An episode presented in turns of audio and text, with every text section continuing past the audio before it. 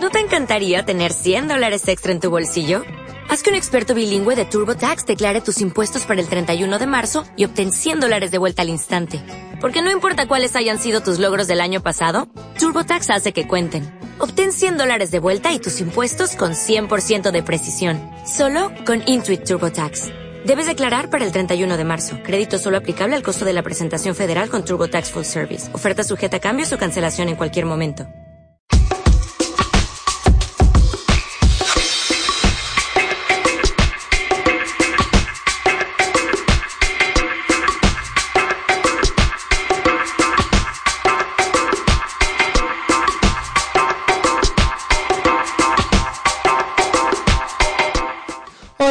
¿Cómo están? Otra vez aquí, como todos los miércoles a las 8 de la noche, un poquito más tarde por los pequeños retrasos, pero aquí estamos. Como es- espero que todos estén bien, que les haya ido en la semana espléndido.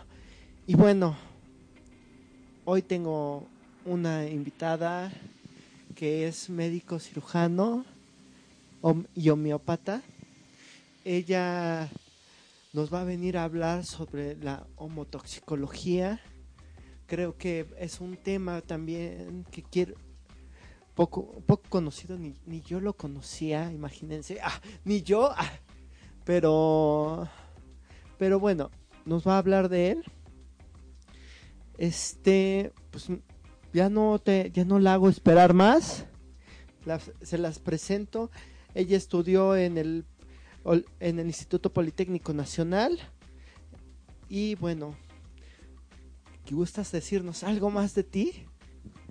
Bueno, buenas noches. Yo soy Génesis. eh, yo como tal me gradué de la Escuela Nacional de Medicina y Homeopatía, como ya dijo Vicky, del Instituto Politécnico Nacional. Eh, manejo terapias, bueno, realmente como tal soy médico general.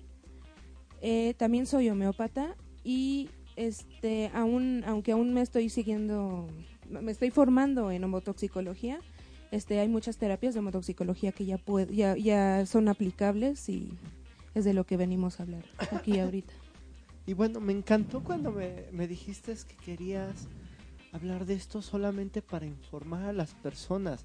Muchas veces vienen y me piden este, pues sí, publicidad y todo eso, pero me encantó ese, ese bonito detalle tuyo de que, que, de que quieres de que quieres traer conocimiento y además el conocimiento es esta llave que nos va a llevar a que estemos bien todos y sobre todo tu nombre Génesis el inicio de todo así Um. que tal vez a ti no te gusta pero No. creo que creo que ho- hoy es un buen día para presumir ese nombre porque la homotoxicología por lo que estaba leyendo habla de que el principio de todas las enfermedades son las toxinas que hay en nuestro organismo.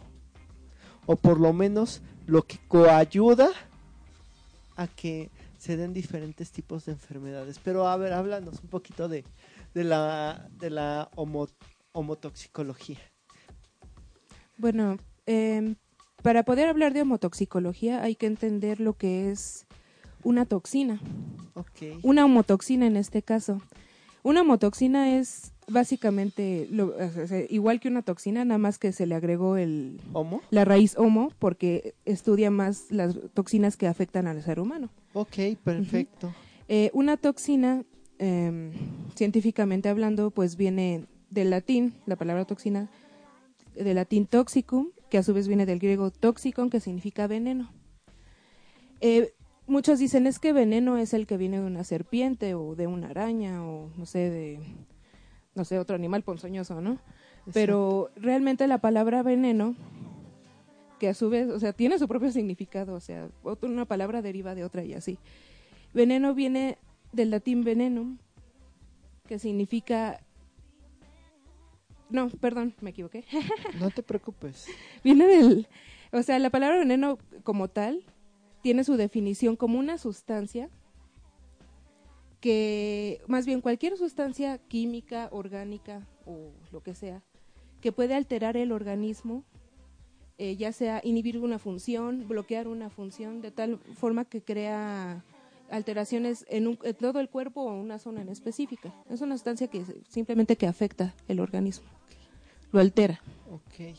Y las homotoxinas son las que alteran específicamente el organismo de las personas, Del ser humano. del ser humano. Pero puede Eh. ser cualquier animal, ¿no? O sea, todos, finalmente puede afectar lo que sea. Bueno, Bueno, este, hay, ser vivo. hay, que- hay medicamentos que pueden afectar a los perritos, por ejemplo, una aspirina, eso podría matarlos. El paracetamol, por ejemplo, Ajá. es fuertísimo, es los mata, eh, su hígado no lo resiste.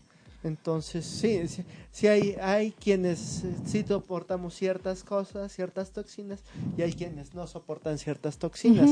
Por ejemplo, la- lo- las- los becerros pueden absorber la, vaca, la, la leche de la, de la madre, de la vaquita, sin tener problemas. Nosotros la tenemos que diluir y aún así nos cae algo pesada. Así es. Y tiene mucho que ver este por el hecho de que esa leche está hecha para, para la cría de la vaca, no para nosotros. Entonces, Nosotros tuvimos nuestra leche cuando éramos bebés de nuestras mamás y era perfecta para nuestro cuerpo, estaba diseñada, diseñada para el ser humano. para el ser humano. Igual eh, estas toxinas son las que afectan específicamente al ser humano y puede otras eh, este los medicamentos los considerarías toxinas Eh, los medicamentos sí y no, o sea, es que todo depende de la dosis en que lo aplicas.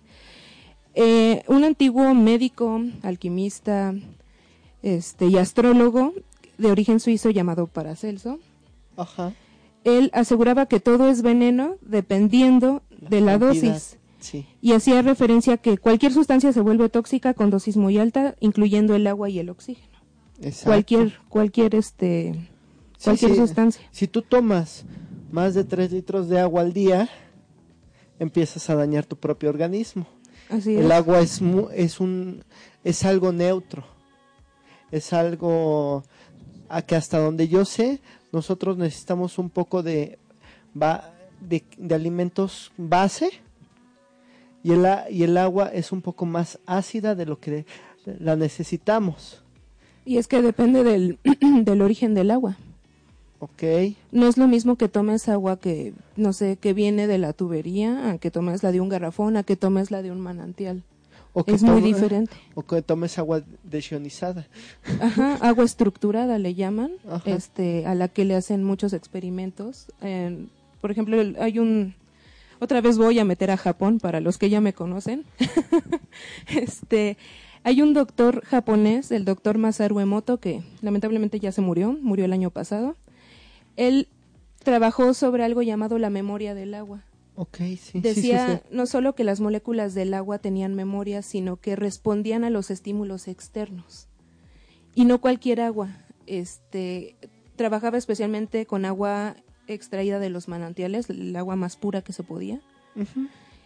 Y veía qué pasaba si la exponía a cierto tipo de música, a cierto tipo de lenguaje. Bueno, esa no sería el agua más pura. Eh, depende del lugar, o sea. Este, porque tiene muchas sales minerales. Ajá, o sea, Es- en agua como tal, ya, o sea, extraída de lo- lo más natural posible.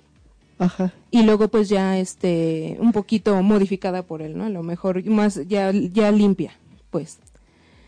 Este, pero se formaban diferentes cristales de acuerdo a lo que se exponía el agua. Con música clásica se, se formaban cristales muy ordenados, muy finos, muy bonitos, como copos de nieve.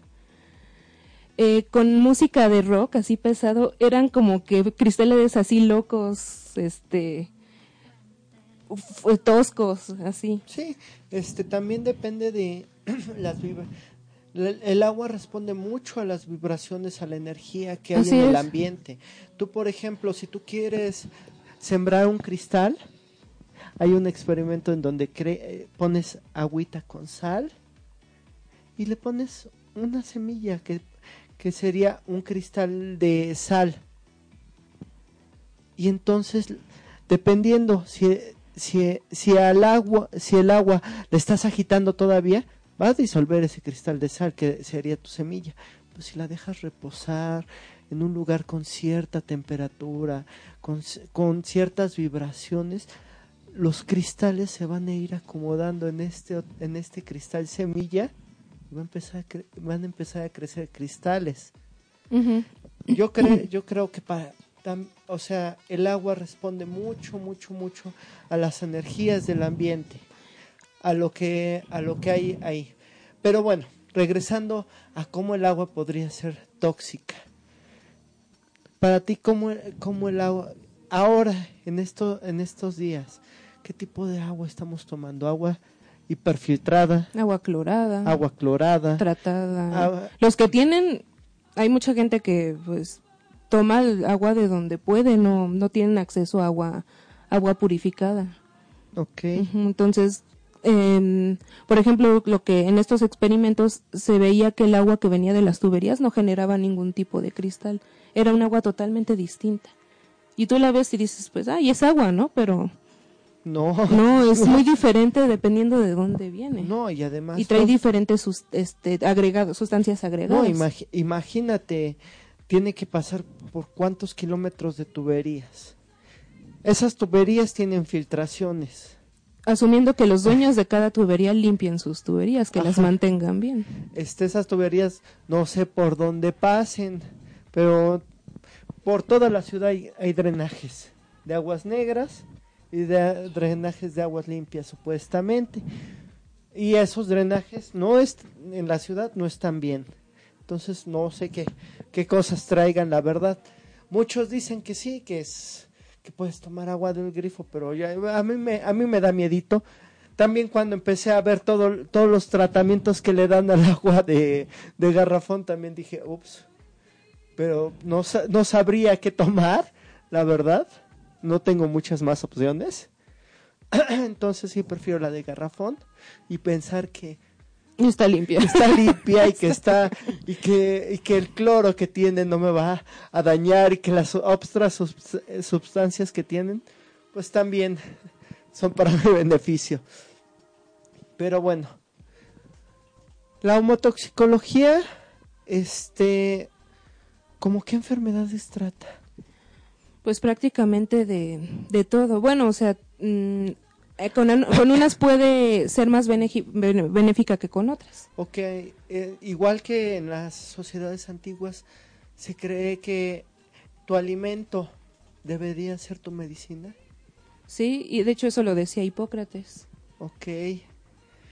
Y este, no, no, no solamente Hipócrates, lo decía. Bueno, lo dijeron muchas personas, ¿no? Lo, decía, lo dice la medicina china, lo dice la medicina hindú, lo dicen diferentes medicinas, sobre todo la medicina hindú maneja que existen diferentes tipos de humores, diferentes tipos de cuerpos. y, eh, también la medicina griega. Y cada cuerpo va a reaccionar diferente a lo que, a lo que esté ingiriendo dependiendo de, de, su tipo sanguíneo, también va a requerir ciertos tipos de alimentación. ¿Tú qué, ¿Tú qué opinas de eso? ¿De lo del tipo sanguíneo? De los tipos sanguíneos y de estos diferentes tipos de cuerpos. Mm, de los diferentes tipos de cuerpos, sí. Em, cuerpos, sexo, edad, este, todo eh, varía, bueno, todos los tratamientos y la alimentación varían según todo. Todas esas diferencias. Entonces, a lo mejor no varían mucho, pero esas ligeras variaciones son significativas en el cuerpo. Y, hace, y hacen que ciertas toxinas se queden más tiempo dentro de, ciertas personas y otras las desechen más rápido o ciertas toxinas nos afecten más. Dentro de la motoxicología hay esta segregación entre géneros, de casualidad, y edades. Mm, por ejemplo, hay un este medicamento que pues no se lo puedes dar a, a un hombre porque pues no tiene ovarios. Se llama Ovargel. Okay. Este es medicamento Ovargel lo que hace es que estimula el ovario para pues regenerar su, su función vital, su función normal. Si tú se le das un hombre, pues no le va a hacer gran cosa. Ah, puede que lo desequilibre un poquito hormonalmente, pero hasta ahí, ¿no? Y pero sus glándulas suprarrenales produce, pueden producir ovarios. Bueno, no, ¿Cómo? pueden producir hormonas, hormonas femeninas, perdón, perdón, perdón. Ah, bueno, eso sí, porque pues hombre o mujer tenemos las mismas hormonas, pero en diferentes cantidades. Ajá. Entonces, a los hombres les va a afectar cierta, ciertas cosas y a las mujeres otras cosas diferentes. Sí, era- O sea, algo- para el hombre en homotoxicología hay un medicamento más específico. Ok. Sí, era algo que te quería preguntar porque en programas pa- en programas pasados estaba vi- estábamos viendo las diferentes necesidades del hombre y de la mujer. Ahorita me voy a enfocar un poquito más a las de las mujeres, porque son las que nos interesan, chicas. Este nuestro nosotras tenemos ciclos hormonales. Estos ciclos hormonales ah, varían mucho la nuestra nuestra dinámica de sangre, nuestra dinámica de lípidos y azúcares en ella. Este es, cree, cree hasta donde yo creo tenemos el cuerpo para poder solventar esto, estos cambios. Pero bueno, las mujeres corren más riesgo de sufrir varices, de, sugi- de, surgir- de sufrir este pequeños pequeñas trombosis, bueno, no, este, algunos coagulitos, problemitas con la circulación, ajá, que se, que es- entonces por, esta dinámica de la sangre, nuestro cuerpo, aunque sí está tratando de compensar esos cambios que tenemos cada mes, son, de- son bastante rápidos. Este, sí, tenem- sí tenemos necesidades únicas las mujeres. Em, sí hay, o sea, sí la necesidad de este de nutrientes o de tratamientos sí pueden ser distintos para una mujer que para un hombre. Por ejemplo, las mujeres somos más dadas a acumular grasa. Ajá, Eso nos sirve para la a la hora de la reproducción. Este, porque resulta que de esas grasas, ese colesterol nacen varias, el cuerpo las usa para este, formar varias hormonas que se necesitan para llevar a cabo este pro- el proceso reproductivo, el ciclo menstrual, este por ejemplo, pues nuestra voz, ¿no? Cómo cambia según la, este, la, eh, la baja o la alta de las hormonas.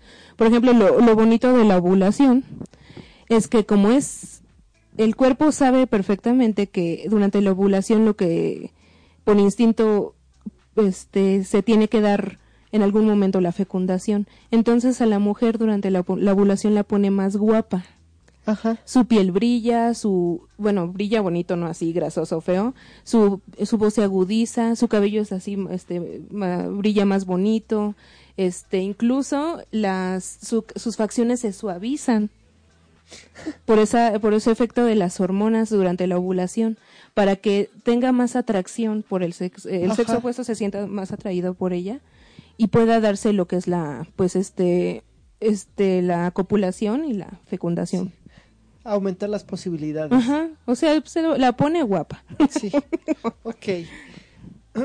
Y bueno, todos los organismos estamos produciendo toxinas.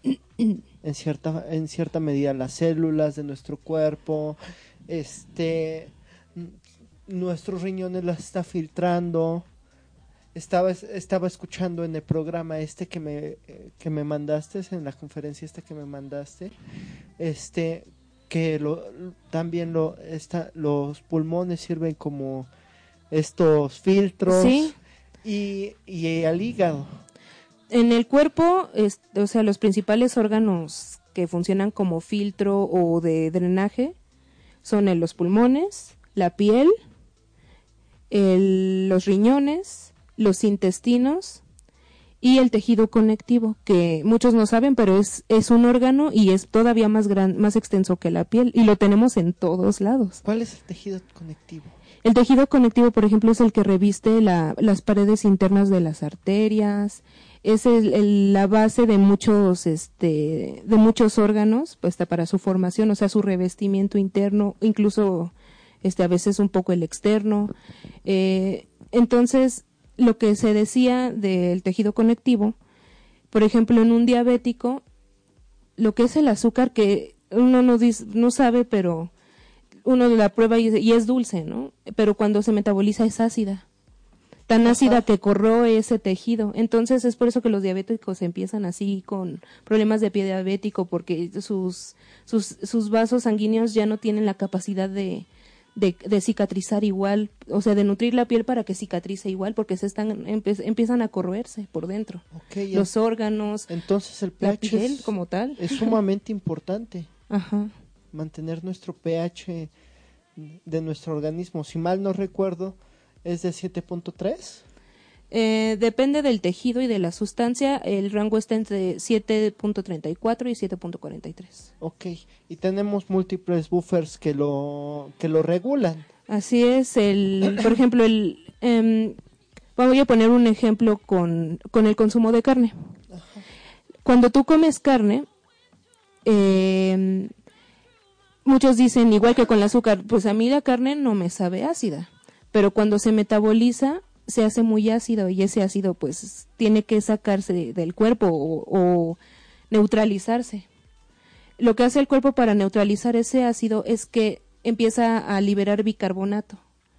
Eh, varios tipos de carbonatos, de hecho. Calcio. De, este, cálcico, pálmico, este, dependiendo del tipo de ácido que, que se está tratando de neutralizar. Para formar ese bicarbonato necesita minerales y los minerales los jala del lugar más rico en minerales del cuerpo que son los huesos. Entonces, a la larga, si esa acidez continúa y sigue jalando minerales, empiezan problemas de osteoporosis. Wow. Hasta dónde, o sea, vea qué enfermedad llegamos nada más por el hecho de consumir carne en exceso. Ok, entonces tú recomendarías una dieta vegetariana? No tanto vegetariana. Eh, también pues es un tema este muy controversial porque sí hay mucha gente que se niega a dejar la carne. La carne en sí cualquier producto de origen animal es ácido, más ácido unos que otros. Por ejemplo, la carne roja es la más ácido, la de cerdo sobre todo. Este, la carne, el pescado, el pollo son los menos ácidos. Este, también nuestro cuerpo segrega mucho ácido para poder, Por sí poder, poder este, segregar estas proteínas, separarlas, ¿no? para convertirlas en energía, este, en este, ocuparlos como estructura en el caso de las proteínas, los colágenos, todo. Este, pero eh, más que nada la una dieta vegetariana es buena siempre y cuando esté bien balanceada porque muchos este vegetales o no vegetales, algunas semillas, pues traen sus propias proteínas. Mucha gente no sabe, pero sí, muchas semillas traen proteínas, muchas plantas traen proteínas. Otro tipo de proteínas, otra estructura, pero proteínas finalmente que el cuerpo utiliza. Eh, pero si no estás bien, no están bien balanceadas, porque si tú consumes verduras que no te van a aportar ningún tipo de proteína o las adecuadas para ti, pues empiezas a, a tener descompensaciones. Entonces, para entrarle a una dieta vegetariana o vegana, pues sí hay que mm, informarse bien, balancear bien la dieta, adecuarla a tus necesidades, la cantidad de calorías que necesitas al día, tu peso, todo eso, ¿no? Sí, por ejemplo, eh, la grasa de, de coco o el mismo coco. ¿El aceite de coco? El aceite de coco es muy pesado para el estómago necesitas much, muchas este segregar mucho, ácido, para, que la puedas eh, digerir. Entonces luego se pregunta por qué me por qué me dan este cómo se llama por qué me da gastritis pero es que la grasita es esa grasita en específico es muy difícil de, de digerir.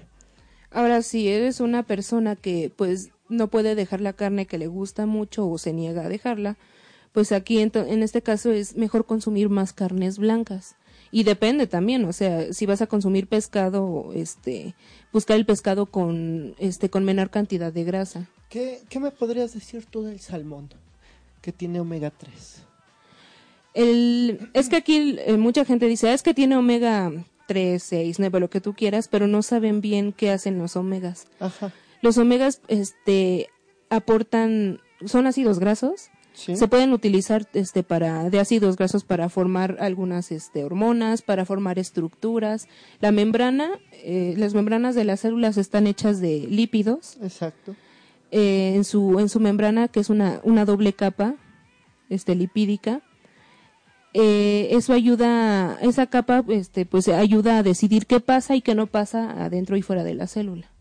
Entonces, si tú tienes una dieta rica en grasas que no son buenas, que no son las adecuadas, eh, nada más te vas a intoxicar sin ayudarle a tu cuerpo a, regenerar estructuras, a generar las hormonas necesarias, así. Básicamente eso. Pero sí también este, pues es que depende de cada quien. O sea, hay gente que a lo mejor su alimentación es tan buena que no requiere tantos omegas, ¿no? Ya la, ya la adquieren otros alimentos, algunas semillas. Perfecto. En el caso de los vegetarianos, ¿no? Dicen, yo no voy a comer pescado, pero la puedes obtener los omegas de algunas semillas. Sí, sí, la, la de linaza tiene, es alta en omega. Bueno, nos vamos a un pequeño corte y regresamos. Sí, está bien.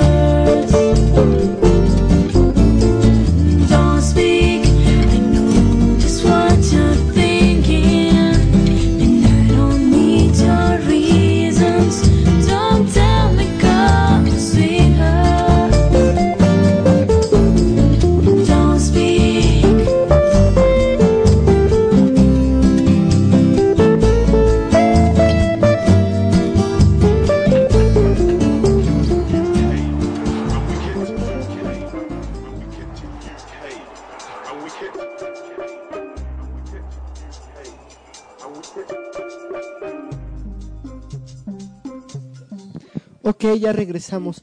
¿Qué te parece si retomamos un poquito eh, este tema de, de homotoxitología de todas de las toxinas que hay endógenas y exógenas? Algo muy rápido para, para, para poder darnos cuenta sobre qué, qué toxinas, de, dónde, vienen? qué toxinas hay más comúnmente, qué toxinas está generando el cuerpo entonces, si nos puedes dar un resumen rápido de eso. A ver, bueno, estas toxinas, como ya dijiste, son pueden ser exógenas o endógenas. Las toxinas exógenas son todas aquellas que, pues ahora sí que están en el medio externo de nuestro cuerpo, ya sea que estemos expuestos a ellas o nosotros mismos las introduzcamos, perdón, mediante los alimentos o los medicamentos o a la hora de respirar, ¿no? Eh, por ejemplo, en el aire que respiramos no solamente hay oxígeno, hay metales pesados, este, hay dióxido de carbono, que, como ya no hay tantos árboles para poder seguir liberando oxígeno, hay un poquito más de dióxido de carbono de lo que debe de haber. Hay este monóxido de carbono, el que sacan los los automóviles de, este, del escape. Em, plomo. Plomo. Sobre todo plomo. Tú no sé si conocías en los inicios de que iban a de la gasolina, de los vehículos de, de motor, como estos todas las cosas, los pintur, la pintura, la, los relojes, todo llevaba plomo, porque era un metal muy, muy fácil de manipular y daba muchos beneficios. Incluso lo, metí, lo metieron en la gasolina porque ayudaba a que tuviera mejor rendimiento este este plomo pues, las personas no conocían que las que, que, les fuera a hacer daño. que existía la, intoxicación por plomo. que existía la intoxicación por plomo. Incluso creían que el plomo tenía ciertas cualidades este mágicas. Sí sobre todo en alquimia. Ajá.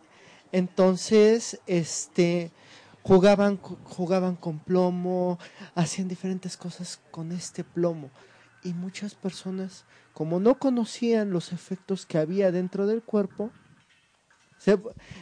que son bloqueadores, al final de cuentas reemplazan lo que es el magnesio y, y, hacen que las neuronas trabajen menos, generan, tienen, entonces las neuronas tienen, tienen problemas para comunicarse. Estas personas empiezan Bloquean la transmisión del, eh, del estímulo nervioso. Estas personas empiezan a tener alucinaciones y otras cosas. Perdón, perdonen que, que, que diga eso, pero aún incluso sin conocer que hay toxinas ahí, esas toxinas nos hacen daño, porque son, somos en parte somos materia. Sí seremos si somos, si somos espíritus, somos bastante fuertes para programar nuestras cosas, para hacer diferentes cosas. Y sí, como lo decía el doctor, un agua que tú programas te va a ayudar más, pero, pero si esa agua está dañada, ¿para qué, ¿para qué arriesgarnos? Pero, ¿tú qué opinas sobre eso? Es que eh, por ejemplo, lo que decía el doctor Masaru Emoto es que si, la, si, si, lo que es el agua responde a los estímulos, tú puedes programar el agua estructurada, o por lo menos que esté limpia. Eh, va a sonar muy tonto, pero hablándole bien al agua. Sí, pero por ejemplo. Por los experimentos que hizo, ya, o sea, eso ya se puede hablar después. Pero también hay algo que se llama en el cuerpo que se llama toxicidad. Exacto. La toxicidad es cuando tienes más toxinas en el cuerpo de las que el cuerpo puede eliminar por sí solo. Exacto. Entonces, si tu cuerpo ya no está preparado para eliminar esas toxinas, que está tan intoxicado que le entran y le entran más, pero ya no las puede sacar, entonces ya vienen las enfermedades. Okay. En este caso, este, a lo mejor sí puedes programar el agua para que te o incluso hasta el aire, ¿no? Este para que te Pero a ver, te pregunto algo. El mercurio es un metal pesado. Si tú ingieres, si tú programas mercurio y lo ingieres, ¿Te No. hará o no te hará daño? No sé, o sea, no vas a programar un veneno, ¿no? Ah, Estamos hablando de algo que puedes consumir. Exacto, claro. exacto. Mm, ah, ya hay sustancias que tienen una memoria, algo que, que van a hacer en tu cuerpo, Ajá, algo con lo que van a responder. Van a ir a ciertos lugares y van a tapar ciertas, ciertas estructuras. Entonces sí, programado en veneno creo que es bastante peligroso. Sí, no se arriesguen. ¿eh? Yo, yo, yo nada más No, no me creo, al agua. muchos alquimistas creo que lo llegaron a intentar en algún momento y no terminaron muy bien. Eh, hay una forma, o sea, no es programar un veneno, es neutralizar lo que es lo que hace la homotoxicología dentro del cuerpo. Perfecto. Neutraliza las toxinas para, este, una vez neutralizadas en lo que se da el proceso de drenaje y desin- desintoxicación, que no sigan causando daño. Esas toxinas se convierten en homotoxonas, que es lo mismo que una toxina neutralizada. Sí, ya completada la cadena para que no se pueda, o, le pones algo más en la a la cadena química para que ya no se pueda ligar a donde, a donde tenía ese efecto, ¿no? Ajá, eh, más que nada modifica su estructura. Exacto. o la combina con otra molécula para que este para que se neutralice. Ok, perfecto. Este. Y sí, yo, yo la verdad sí creo en programar el agua, pero no, Pero no se arriesguen con otros, otras sustancias. no se arriesguen con, con otras sustancias. La verdad, no, no sabemos. Ahorita, la ahorita hay muchos contaminantes en muchas partes.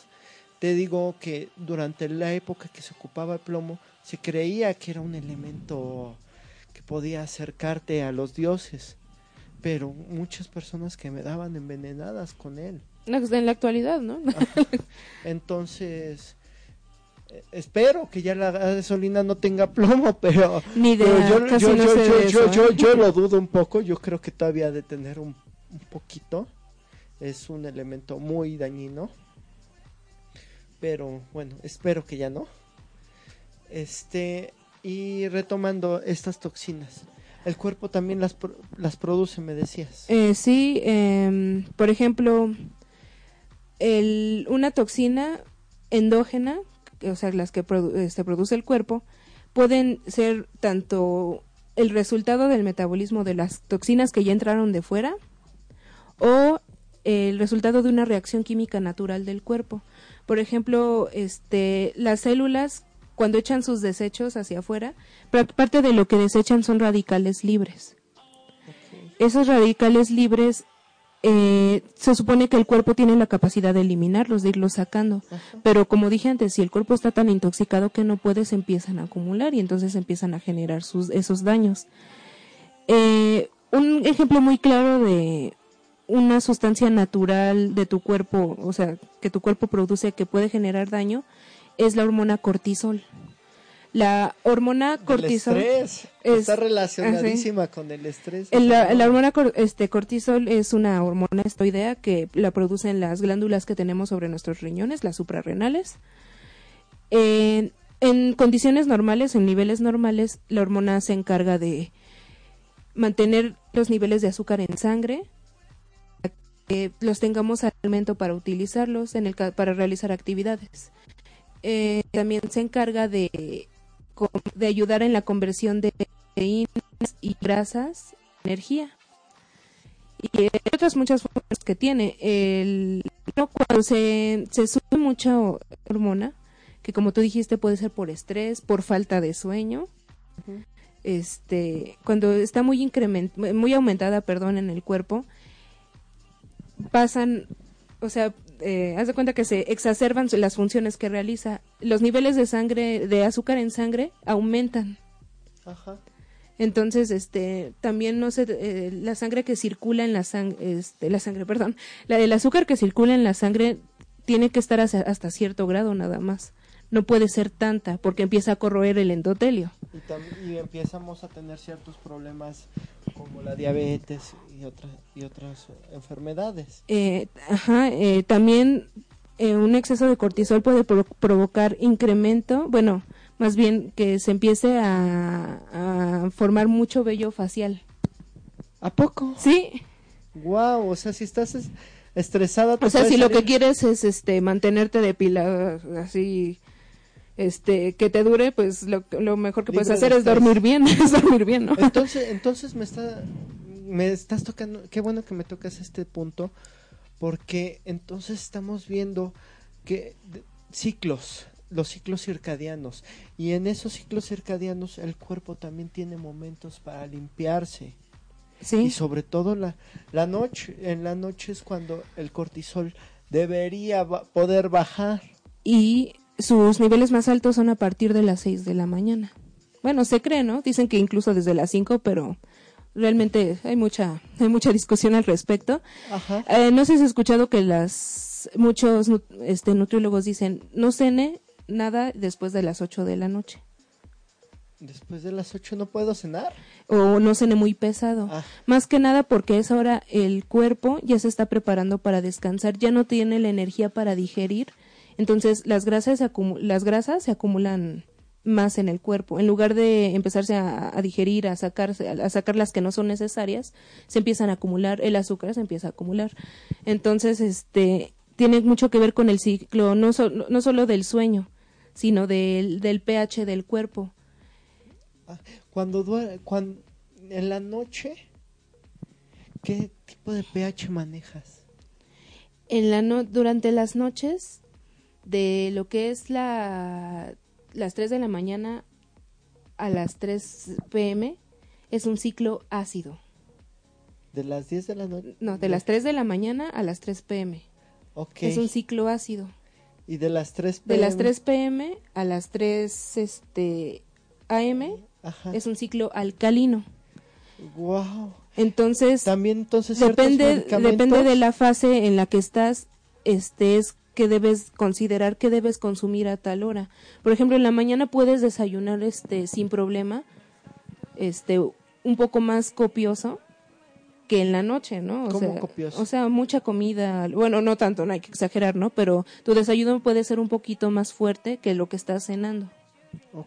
Porque- Pero hasta las porque- 3 de la tarde. no o de sea, o ese es- es- es- se dice que ese es el horario Ajá. pero lo que se maneja que está funcionando es que durante el día, las primeras horas del día, este, a partir de las seis, la, la hora del cortisol, yo le digo, Ajá. que, o sea, si tu cuerpo está en ese momento teniendo la capacidad de, de digerir mejor, es por eso que se considera que el desayuno debe, debe ser un poquito más completo, porque aparte de esas horas se absorben mejor los nutrientes. Qué, qué extraño, porque también a- más o menos como a las 5 de la mañana, los hombres segregan testosterona. ¿Cómo, cómo ves? Pues también. Entonces, este, también eso hace que su, que su metabolismo empiece a trabajar. Qué, qué interesante. Y es bueno, que, eh, bueno, a esas horas como el pH está más, más alcalino, puede resistir mejor los ácidos que entran al cuerpo.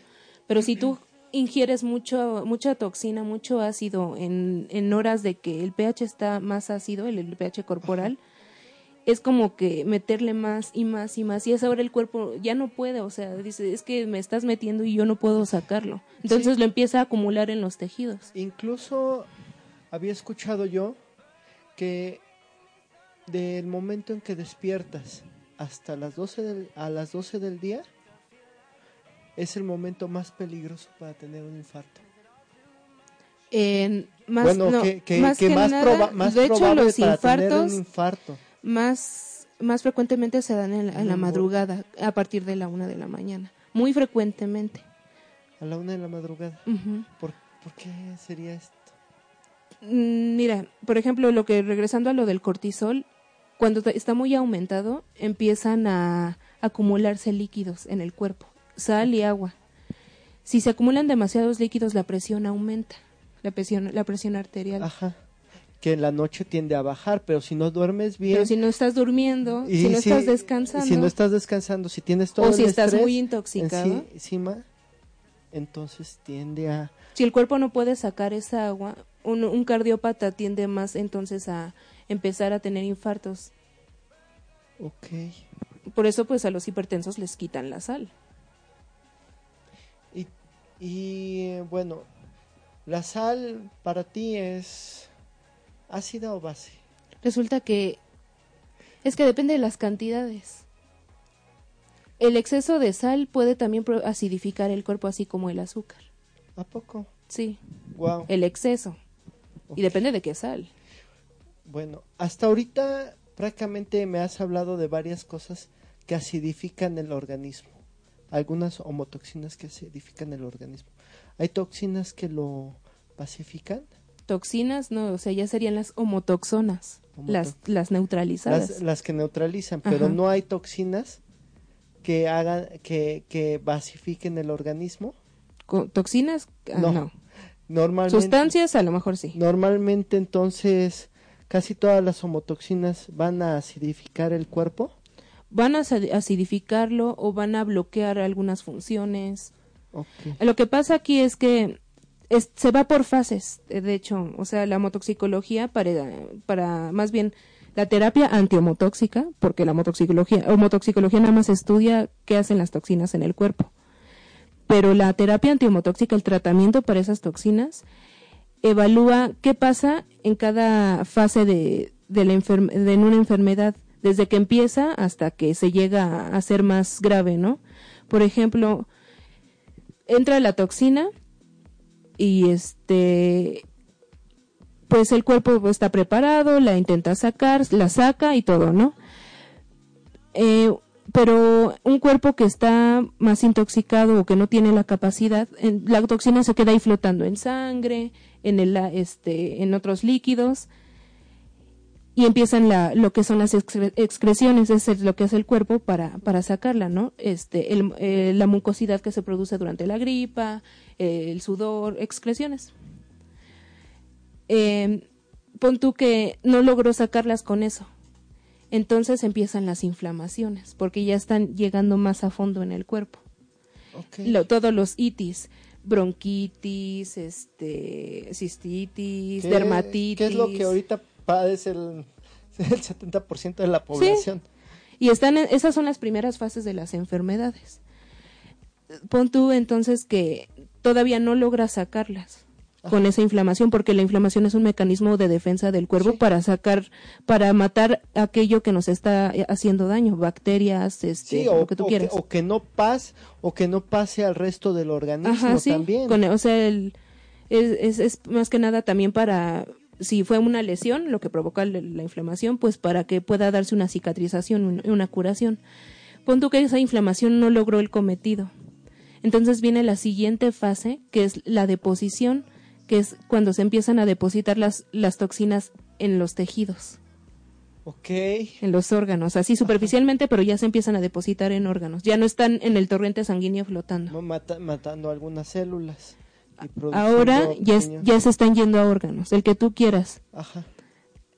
Entonces, ahí todavía tienes chance de ayudarte a sacar la toxina con algún cambio de alimentación o si quieres con medicamento, ¿no? No puedes. O, se- o te vale tu alimentación y le sigues entrando duro a las garnachas. Entonces, este, llega la fase de impregnación. Una cosa es que se depositen las toxinas en el tejido y otra que se aferren al tejido para no salir. Esa ya es la impregnación. Ya entrando a esa fase, ya es muy difícil regresar atrás. Se puede, pero es más difícil. Entonces empiezan, este, las, ¿cómo se llama? Empieza, empieza a alterarse la función del órgano. Puede ser una al- alteración leve que a lo mejor no te va a matar todavía, todavía. Entonces tú, eh, tú no, tú no haces caso y sigue, sigue entrando más y más y más. Entonces entra una fase que se llama degeneración.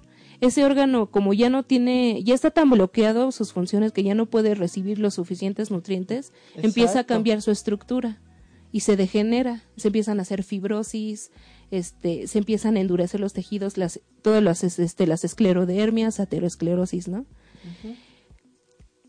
Este, otra vez no haces caso o ya estás tan dañado que no, aunque te cuesta mucho trabajo cambiarlo con alimentación, ¿no? Sí. Pero no te tomas el medicamento, Sí, vamos llega- a, llega decirlo un- así. Llega un punto en donde el sistema ya no puede ya no puede ayudarte. Ajá. Entonces llega la última fase que es la desdiferenciación, los cánceres. ¿A poco? Las células, para defenderse de todo eso, este, lo decía el doctor Marty Boch en el, en el video que te enseñé, hacen varias cosas. O se llenan de agua para mantenerse limpias, porque su medio externo ya está sucio de toxinas. Entonces se hinchan, y la, la, entonces empieza la obesidad o empiezan a retener líquidos sin ninguna razón. Y dices, ¿por qué me estoy hinchando? no Si no estoy haciendo nada que me hinche. Otra salida de la célula es morirse, simplemente morirse. Entonces una célula empieza, por ejemplo, en un infarto eh, se produce porque empiezan a morir las células del corazón. Sí, como tal. cuando no tienen suficiente irrigación que, que es, bloqueada, eso es bloqueada por alguna cosa, pues sí, van a morir. O hay necrosis, ¿no? Una, la necrosis es pues, la muerte del tejido como tal. Eh, ya cuando otra la célula dice, ok, no, no me puedo llenar de agua, no me quiero morir todavía, pero me voy a adaptar al medio ácido, al medio externo sucio. Entonces voy a mutar. Y entonces empiezan las células a, crecer en número y en tamaño, y entonces empiezan las neoplasias, el cáncer. Y hay muchas enfermedades que a lo mejor empezaron con una inflamación sencilla, pero por cuestiones de malos hábitos, de o incluso de predisposición a, entonces pues ya termina esto en un cáncer. No siempre, o sea, hay gente que resiste mucho toda esa esa, esa, intoxicación depende de cada del ADN y de cómo y de qué y de qué pueden llegar ancianos y, y, se siguen quedando en la fase de inflamación, ¿no? Pero sí hay gente que rápido llega a esa fase de desdiferenciación que ya son los cánceres. ¿Te parece bien si vamos a un corte y luego regresamos para que nos sugieras algún tipo de dieta de desintoxicación para tener para tener mejor ya que ya que todo esto se basa en que los nutrientes lleguen a, a donde tienen que llegar realmente y que tengamos y que podamos filtrar todas esas toxinas de nuestro cuerpo. ¿Crees que nos puedes sugerir en un ratito que regresemos una dieta de desintoxicación. También me comentabas que hay de diferentes tipos de cuerpo, entonces creo que hay en las constituciones hay para este, homeopáticas. para cada tipo de tiene tienes que ver cada tipo de cuerpo antes. Sí. Entonces tendrás que platicarnos un poquito de ellas también, pero vámonos un cortecito y regresamos. ¿Qué te parece? ¿Sí? Está bien.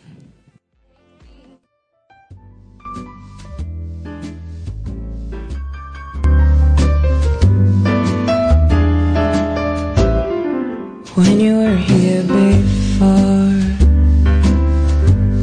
Can't look in the eye.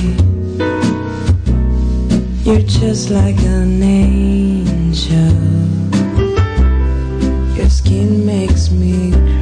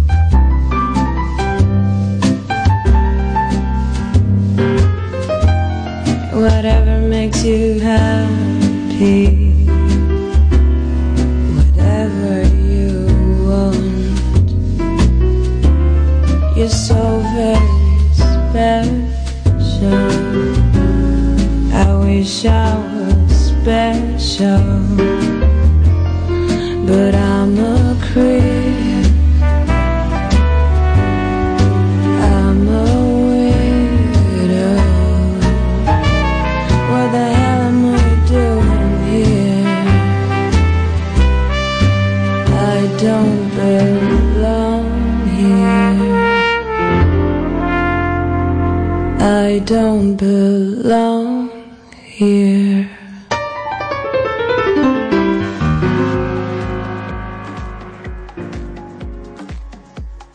Hola, ya regresamos y bueno, queríamos mandar unos saludos. Mina, que nos está escuchando, un gran saludo, un gran abrazo.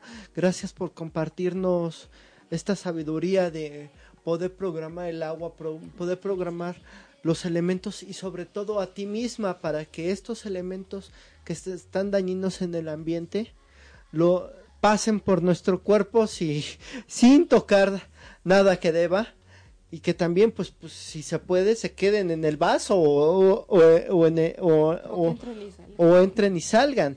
Muchas gracias, te, te agradezco mucho el comentario. A Cari Salvatore, como siempre, que nos escucha, la queremos mucho. Le mandamos un fuerte abrazo, un fuerte beso. Y también la queremos mucho, que nunca nos deje de escuchar. Este. y a todos nuestros radioescuchas, tú querías enviar también saludos, ¿verdad? Para, pues, ya no me extiendo más, así que. Ah, bueno, este, a mi, a una tía, una de mis tías, mi tía Irma, que recién se convirtió en histérica fan. Este, es la persona más generosa que conozco, le mando muchos saludos y a mi hermano que prometió que me iba a escuchar desde Australia, no sé si ya, ya está conectado, no se, no se ha manifestado, pero igual le mando saludos, aún así le voy a, este, a pasar el, pod- el podcast y lo voy a molestar hasta que lo escuche. Eh, a mi mamá que también me va este, a escuchar en podcast porque pues este, esta hora no está para nadie. A, una- a mi amiga Melissa que ella también a lo mejor próximamente se hace histérica fan. Perfecto. Melissa, muchos saludos. Oja- ojalá que te recuperes de, del golpe en tus costillas. Se acaba de, de accidentar. Este, ella es proclive a, las, a los accidentes. Todo el tiempo. Mande- mandémosles en- energía para. todo el tiempo. Y nada más. Ok. Este, oye, y si te y si necesitamos una consulta, queremos conocer algo. Yo sé que no viniste a eso, pero la verdad, yo sí quiero una consulta después de todo, de todo esto que nos estás diciendo.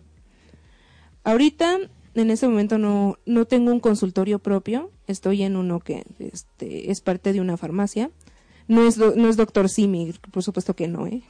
o sea, es otro tipo de farmacia. Este, eh, pueden ir ahí, pero sería hasta allá por mis rumbos en Atizapán. Pero yo les recomiendo que es- este, pueden venir aquí a, a Histeria. Ajá. Eh, nos ponemos de acuerdo, eh, de preferencia en fin de semana. Este, y los puedo, les puedo dar consulta aquí.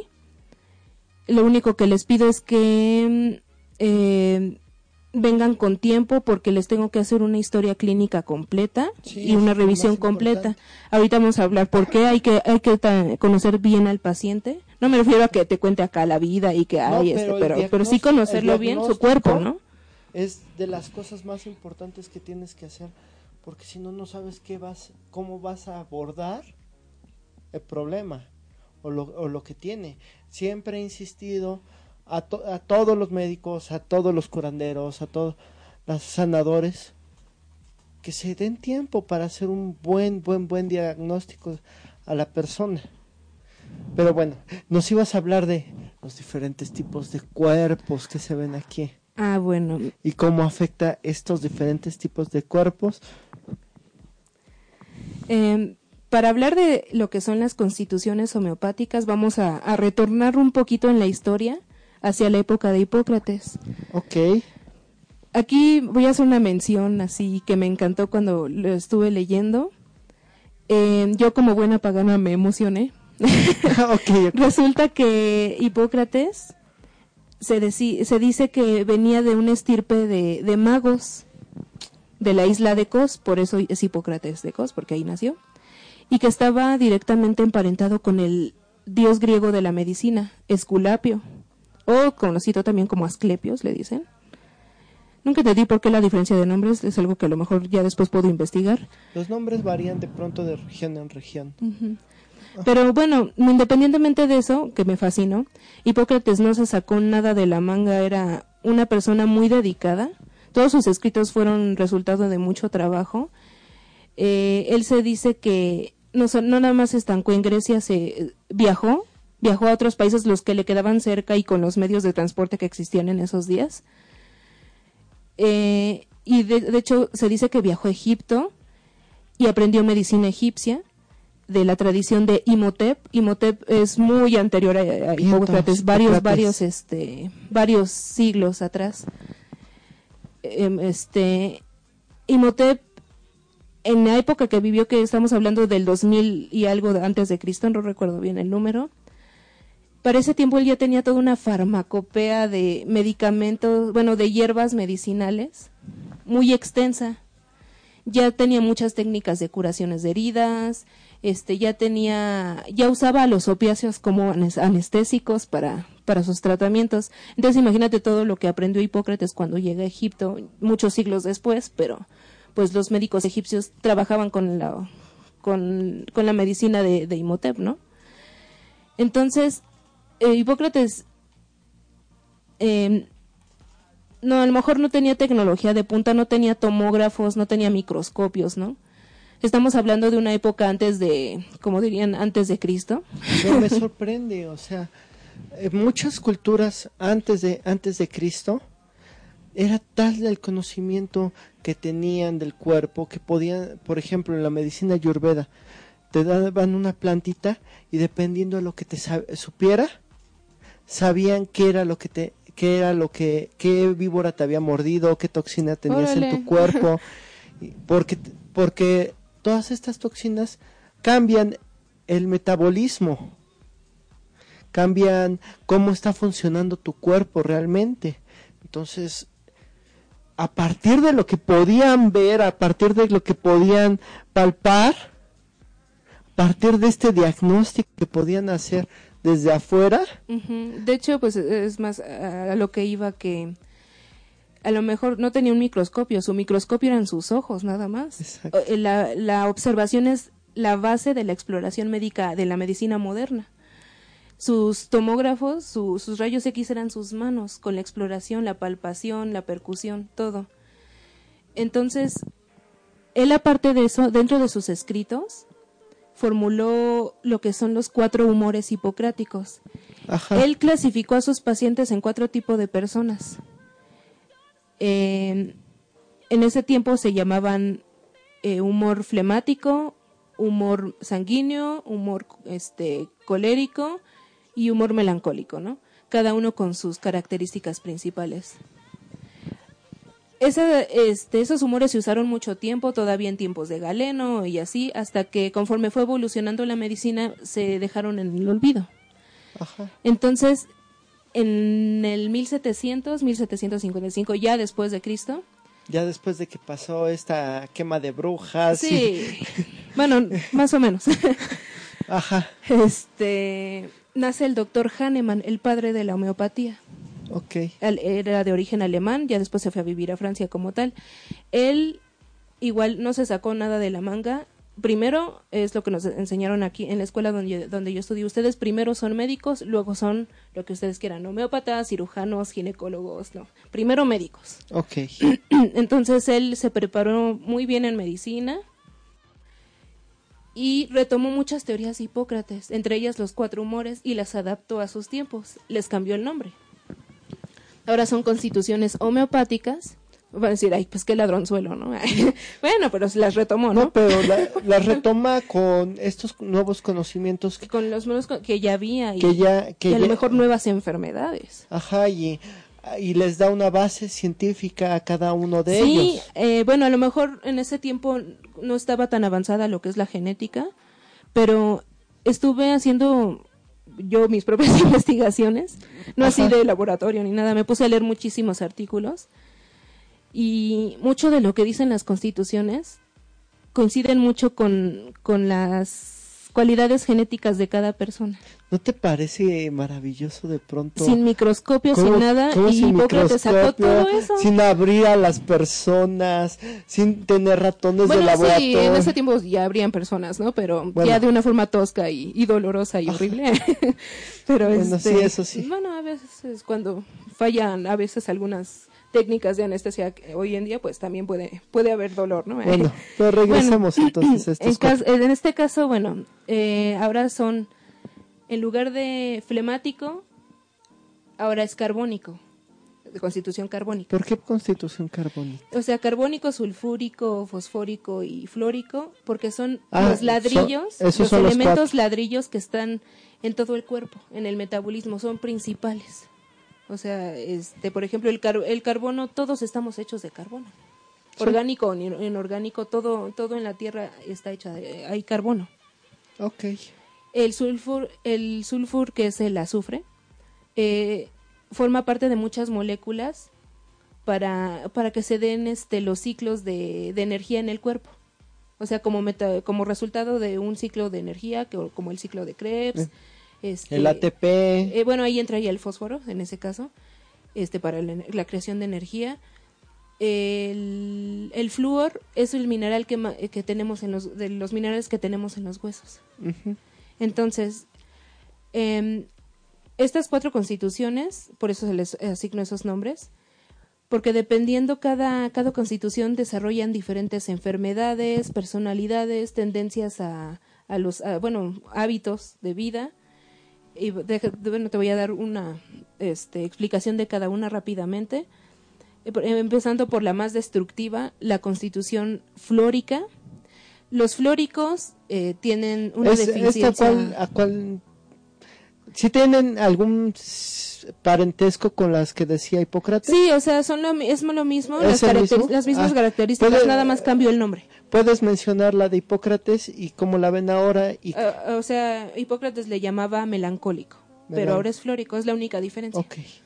Eh, los, los pacientes flóricos son muy delgados, pero una delgadez enfermiza, en medicina se llama caquexia. Este, tienden mucho a enfermedades autodegenerativas y autoinmunes, o sea, de tipo lupus, eh, diabetes mellitus, arterioscle- este, no, este, ¿cómo se llama esta? Em, esclerosis múltiple, enfermedades degenerativas, o sea que, des- que- Leucemia. este sí, cánceres. Ok. Entonces, em, estas personas, te digo, son muy delgadas, así enfermizas, tienden también a, persona, a tener personalidades autodestructivas. Es el clásico niño solitario, dejado, este, que todo se guarda, porque no exterioriza, no, no exteriorizan nada. O sea, aquí se toman en cuenta no nada más las enfermedades que desarrollan, también cómo se comportan, qué emociones este, manifiestan.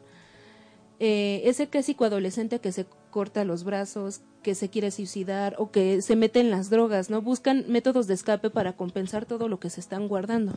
Ajá. El clásico adulto que toma antidepresivos en exceso, el anciano que se- ya se siente una carga, que dice es que yo no sirvo para nada, soy una carga para mi familia, ¿no? La mayoría son suicidas, ¿no? No siempre, pero pasa. Eh, es- eh, tienen sus órganos de choque, o sea, sus órganos que más se afectan en esta constitución son los huesos y los riñones. Precisamente por la, la falta de flúor, pues hay osteoporosis, ¿no? El, ¿Su, su sangre es muy ácida? ¿mande? ¿Su sangre es Ahí sí no te sabría decir. Ok. Eh, Este no, no viene muy especificado. Este sí hay variaciones de pH según la constitución, de cada constitución, pero son muy ligeras. Ok. Eh, son personas que pues no comen mucho, eh, precisamente por eh, como están deprimidas siempre están cansadas, ¿no? Ahora vamos con la cons- ah, bueno, a mí me gusta ponerle un personaje histórico para ilustrar la Constitución. En este caso yo pus, eh, yo elijo a Edgar Allan Poe, Van Gogh, Kurt Cobain, Ok. personas de ese tipo, ¿no? Ok. Eh, su, su constitución contraria, todo lo opuesto a ella es la constitución sulfúrica. Ok, los- Los sulfúricos son los hedonistas, ¿y con qué iba con Hipócrates esta, la sulfúrica? con la mm, sanguínea. Ok, con la sanguínea. Em, te digo, esto, son los hedonistas, son los que se dan una vida de excesos aquí, eh, comen mucho, beben mucho, hacen mucho de todo. Em, entonces son los más intoxicados. Ok, Es la constitución más que más tiende a la intoxicación. Aquí hay una deficiencia de azufre y el azufre, aparte de ayudarnos en los ciclos de energía, es el elemento que nos ayuda a drenarnos de forma natural. Eh, uno de ellos. uno de ellos. Eh, pero en este caso, pues, hay una deficiencia de azufre en este cuerpo eh, este, sulfúrico. Entonces, tienden a acumular toxinas más, más fácilmente que las otras constituciones. Ellos eh, son más dados a desarrollar enfermedades del corazón, ese es su órgano de choque principal, precisamente por, pues, este, por toda la cantidad de grasas que, que consumen. Eh, ese clásico niño gordito que quiere, ah, son, son de constitución gordita ellos, que siempre quiere comer dulces, alegre, así, este, buena onda, fiestero, ¿no? El adolescente te- igual fiestero, lujurioso, bebedor. El, el adulto que se, eh, yo lo ilustro como el clásico este fanático de fútbol con su panza chelera y su playera acá del América, del Necaxa, de lo que tú quieras. No, no me gusta el fútbol. Lo veo así porque, no sé, se me ocurrió. Este, pero sí, así se ven en los estadios los señores, ¿no? ahí tenemos Tomando a- cervezas. este, a Dionisio. Nacho- Dionisio, Calígula, Ok, Enrique VIII. ok, ok, ya para, para retomar eso que si es de personajes. Y luego, este, ah, te digo, estas personas, el, es- con sus órganos de choque, por eso tienden a infartos, tienden a hipertensión, también diabetes, ¿por qué no? Luego nos vamos con la otra constitución, la carbónica. Ahí me habla. Esa, esa es la que más me representa. No en, no en totalidad, pero sí. Los carbónicos son también gorditos.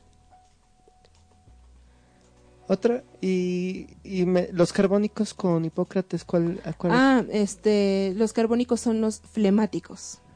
Ok, Eh, digo, son gorditos, también son alegres, también tienden a la depresión como los flóricos, pero no se dejan llevar por ella, como sea salen adelante, pero son lentos, lentos, lentos, perezosos, todo les da flojera, siempre tienen sueño y todo en ellos es lento, su metabolismo, su digestión, entonces tienden a acumular más también este eh, toxinas, a, ¿no? a- a lo mejor no comen tanto como un sulfúrico, pero como no tienen un metabolismo este eh, adecuado, pues lo engordan fácilmente con la dieta que tienen. Ok, Eh, este, eh, eh, sus órganos de choque en este caso son los pulmones y la piel. No, perdón, los pulmones y este, bueno, sí, la piel. También de los sulfúricos es la piel, pero se manifiesta diferente. En el caso de los sulfúricos hay acné por toda esa grasa acumulada, pero en el caso de los carbónicos tienden a alergias, dermatitis, asma. ¿Por qué crees que digo que esa es mi constitución? Piel seca. ¿no? Eh, tienden a son, son los niños que no se desarrollan rápido, que sus dientes les tardan en salir, que sus huesos de la cabeza se tardan en cerrar, eh, que menstruan tarde. Todo en ellos es tarde, es lento, ¿no? Y así fue mi vida, en serio. ok, Eh, aquí lo represento como a, pues, a Homero Simpson. Es lento, No. flojo. A lo mejor es como que más movido, Una ¿no? mala Pero, persona, no es cierto. Ese ya es de otro. Está bien. Ajá, entonces sí, pues tienden a esas enfermedades. Ok. Eh, eh, la, su contrario, que es la cuarta constitución, la fosfórica. Ellos son la energía personalizada, siempre tienen mucha energía. Los que andan corriendo de aquí para Ajá. abajo, haciendo mil cosas. Ellos son los coléricos, este, de los humores hipocráticos. Este, ellos en este caso, ah, no lo mencioné, en los carbónicos hay una deficiencia de carbono y de calcio. Ay, y en el, en el por eso hay una denti- este, dentición tardía. En el caso de los fosfóricos hay una aquí hay un aumento o una deficiencia de fósforo, que es un- una, este, una molécula de, Que gen- para generar, para generar este, ATP, que es una ATP. molécula de alta energía, ¿no? Entonces, ellos tienen tanta energía acumulada que es el niño hiperactivo, el adolescente que hace de todo, deporte, este, está en un grupo, está en otro, está de fiesta, o sea, está metido en todo, el, el adulto adicto a su trabajo, que aparte regresa a su casa y todavía cuida a sus hijos, el anciano que no se quiere jubilar, eh, eh, en este caso el órgano de choque es el, eh, es el páncreas y este lo que es el hígado. Porque el hígado pues es nuestro laboratorio no el que metaboliza todo ese, todo ese fósforo todo todo todo. Ellas eh, estas personas tienden al hipertiroidismo. Porque tienen un mal manejo de su energía. Pero a veces es tanto lo que hacen al día que de repente les da el bajón se acaba ese ese fósforo y empiezan con una debilidad muy intensa, se cansan así de repente, un bajón intenso. Wow. Ajá. Aquí re- aquí la- el mejor ejemplo es Leonardo da Vinci, estaba en todo. Cuando no estaba inventando algo, estaba dibuj este pintando, dibujando, creando un un este un aparato, este investigando, moviéndose constantemente porque así son los fosfóricos, quieren saberlo todo, este estar en todo. Y pero aparte tienen un carácter horrendo. Por eso son los coléricos. ok. Perfecto. Pues yo creo que te lo voy a pedir que a ver si nos subes un articulito de, Sí, de es, estos es muy humores. extenso, o sea, hay más de nada, cada. nada más de estos, nada más es de estas Eso, constituciones. eso, creo, eso que fue una se- embarrada rápida de lo que es cada constitución. creo que sería interesante. Pero o sea, que hay que dejar en claro que no forzosamente vas a tener de todo lo de lo de una constitución. Sí, Puedes tener incluso desde las cuatro. Y en el caso de homotoxicología, si te llega un paciente así, tratas la constitución más dañina, que es la flórica, la más destructiva. Ella es la... Y empiezas por esa, ¿no? Si hay alguien que tenga las cuatro, ¿no? Ajá. A veces tiendes más, tienes nada más de dos, o, o eres totalmente la constitución que estás describiendo, ¿no? Y aquí, te digo, es el, es el terreno genético de la persona con la que nace. Ok. Entonces, no, no forzosamente vas a desarrollar esas enfermedades, estás predispuesto, estás predispuesto a ese modo de vida, pero si tu familia te inculca, en la familia en la que creces, que te tienes que alimentar bien, que tienes que hacer ejercicio, que tienes que dejar tus pensamientos, este, dejar, dejar ir todos esos pensamientos negativos Y descansar. y descansar en el momento Sí, en que tienes es- que es- hacerlo. estar de acuerdo Cambia- a tus cambias, ciclos. cambias todo. De hecho, en homeopatía hay algo que se llama eugenesia homeopática. Ajá. Lo que es la eugenesia es este alterar lo eh, la forma en que se expresan los genes sin alterarlos directamente, o sea, sin modificar su estructura. No es como en genética que pues le meten varias este, técnicas este, para modificar el gen, ¿no? Que está afectado. Aquí tú con buenos hábitos, con algunos medicamentos si tú quieres, este, modificas el terreno y ya no está y, y cambias toda tu predisposición a las enfermedades. Le llaman epigenética. Ok, sí. Y bueno, ¿crees que nos puedas dar alguna recomendación para que estos humores puedan limpiarse un poco más para agilizar esos procesos autónomos de, de limpieza de nuestro cuerpo? Pues la principal es la alimentación. Eso pues ya se quedó claro, ¿no? Ok, coman bien, duerman bien. Creo que lo mejor que puedes hacer por tu cuerpo es dejar de consumir azúcar, sobre todo la procesada. Ok. Sí, yo sé, es adictiva y es Sufran, sufran, les quitarán su única droga que les encantaba. No, en serio, eh, mm, ¿qué será? Mi mamá hace tiempo dejó de tomar Coca-Cola. Ajá. En un mes bajó como 5 kilos, nada más dejando la- el azúcar de la Coca-Cola, el azúcar del café, porque le ponía muchísima azúcar. Este, o sea, en sí no dejó toda el azúcar, pero gran parte de ella y mejoró muchísimo. Incluso parece que no, pero tenía más energía. La primera semana es la más pesada, yo también lo he intentado. Eh, te da un bajón de energía horrendo. Por eso sientes que la necesitas, pero ya después tu cuerpo se adapta. Sí, empieza a evolucionar, empieza a cambiar para adaptarse a, a ocupar la energía que tiene y no decir, ay, ay, de sobra, voy a agarrar de cuando quiera. Bueno, pues muchas gracias. ¿Quieres agregar algo? Em, sí, hay algo que no quedó claro. ¿Por qué, es, ¿Por qué la motoxicología y no hablé de homeopatía, que es mi terapéutica principal? Es una explicación rápida. La motoxicología le consideran el puente entre estas dos terapéuticas que son hermanas que están peleadas, que son la alopatía y la homeopatía. Las une, saca lo mejor de cada una para crear un mejor efecto terapéutico. Eso hace, bueno, la terapia antihomotóxica o mal llamada homotoxicología. Eso es lo que nos explicó. eh, aquí el fin es, siempre el fin es eh, hacer lo mejor para el paciente. Como decía Hahnemann, buscar una curación pronta y lo, este, y lo menos dañina para el paciente. Y como decían los chinos, estimular el cuerpo para que realmente pueda, Y eso hace la motoxicología. pueda limpiarse Una vez sí que te mismo. drena, que te limpia, este, empieza a estimular todos esos procesos que se bloquearon o se inhibieron y ya al final nada más este, se mete medicamento para regenerar los tejidos dañados para recuperar la función al 100%. Eso es básicamente lo que hace la motoxicología. Pudimos haber empezado por ahí, ¿no? Pero, Pero bueno, pero bueno. este, tenemos, teníamos que empezar por alguna parte. Y bueno, Bueno, pero se abarcaron bueno- buenos, este, buenos temas y puntos relacionados. bueno, este, me gustaría invitarte en alguna ocasión más para que nos hablaras de la medicina homeopática. Eso, eh, Eso sí, es... eh, yo- requiere otro programa yo creo que requiere otro también programa. es extenso Ajá, no sé cuándo tú puedas para que no- para pues que ya nos pondremos de acuerdo y ya este para también preparar bien esa parte perfecto. Y pues bueno, te agradezco mucho que hayas estado aquí con nosotros. Este, espera, espero que nos sigas acompañando en algunos otros programas. Y ya saben, si buscan alguna terapia, este, alguna dieta, aquí los vamos a contactar con los expertos. Solo háblenos a Nobs Armonía.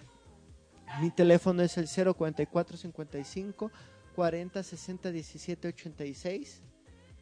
Aquí tenemos toda la lista de diferentes terapeutas que manejamos. Si no lo manejamos, los buscamos.